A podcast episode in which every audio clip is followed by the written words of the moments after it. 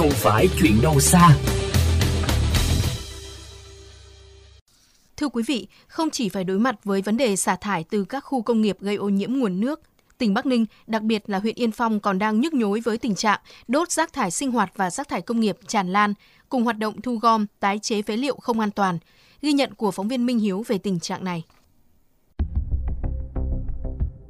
Chiều 23 tháng 2, có mặt tại đường cao tốc Nội Bài Hạ Long, đoạn gần khu công nghiệp Yên Phong 1, nhóm phóng viên VOV Giao thông chứng kiến hình ảnh đáng sợ từ những bãi rác ven đường.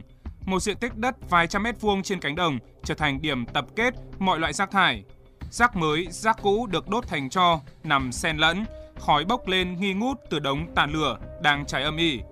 Anh Hát, một người dân sinh sống gần khu vực này, cho biết nhiều đối tượng thường lợi dụng lúc đêm khuya để đổ và đốt trộm rác thải.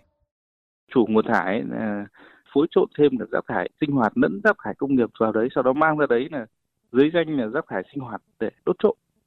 Khi mà lửa bùng cháy ban đêm thì sẽ không ai phát hiện. Lửa cháy rất là to, nó luồng khói lớn cực kỳ.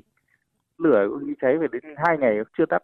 Sáng ngày hôm sau, chiều ngày hôm sau, khói nó vẫn âm ỉ ở đấy. Theo Sở Tài nguyên và Môi trường tỉnh Bắc Ninh, nhiều năm qua, huyện Yên Phong là điểm nóng về ô nhiễm môi trường. Trong đó, xã Yên Trung là địa điểm nhức nhối về rác thải kể từ khi khu công nghiệp Yên Phong 1 đi vào hoạt động. Lượng công nhân từ các địa phương đổ về đông gần gấp đôi dân sở tại. Nhiều làng xã lân cận, điển hình như xã Phan Môn, còn thu gom rác thải công nghiệp về sàng lọc, lấy kim loại để bán. Chất thải không sử dụng được thì đóng vào bao, đổ ra đồng ruộng, xử lý bằng cách đốt hàng ngày, tạo ra khói bụi đặc quánh và mùi khét. Theo giáo sư tiến sĩ Đặng Kim Chi, Phó Chủ tịch Hội Bảo vệ Thiên nhiên và Môi trường Việt Nam, tình trạng rác thải tràn lan tại một số địa phương hiện nay do việc thu gom xử lý rác thải sinh hoạt và rác thải từ các làng nghề chưa được quan tâm đúng mức.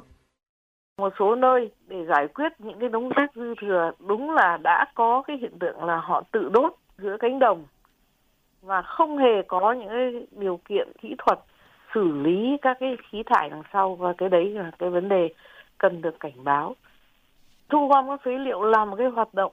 Nhiều năm đã có ở nhiều các làng nghề nhưng đấy lại là những cái loại hình mà làng nghề gây nhiều cái ô nhiễm nhất. Cả cái ô nhiễm khí nước và chất thải rắn.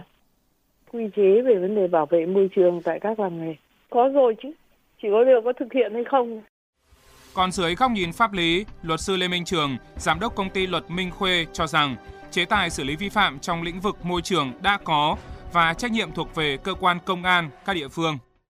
Theo quy định tại khoản 9 điều 20 nghị định 155 là đối với tất cả các rác thải sinh hoạt hoặc rác thải công nghiệp tự ý xử lý hoặc là chuyển giao cho một đơn vị không có thẩm quyền để xử lý thì sẽ bị xử phạt vi phạm hành chính với mức nhẹ nhất là 2 triệu đồng và mức phạt cao nhất 250 triệu đồng tùy theo cái số lượng rác thải.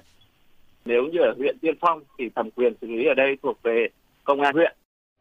Hiện phóng viên VOV Giao thông đã liên hệ làm việc với công an huyện Yên Phong và sẽ tiếp tục thông tin khi có phản hồi từ cơ quan chức năng địa phương.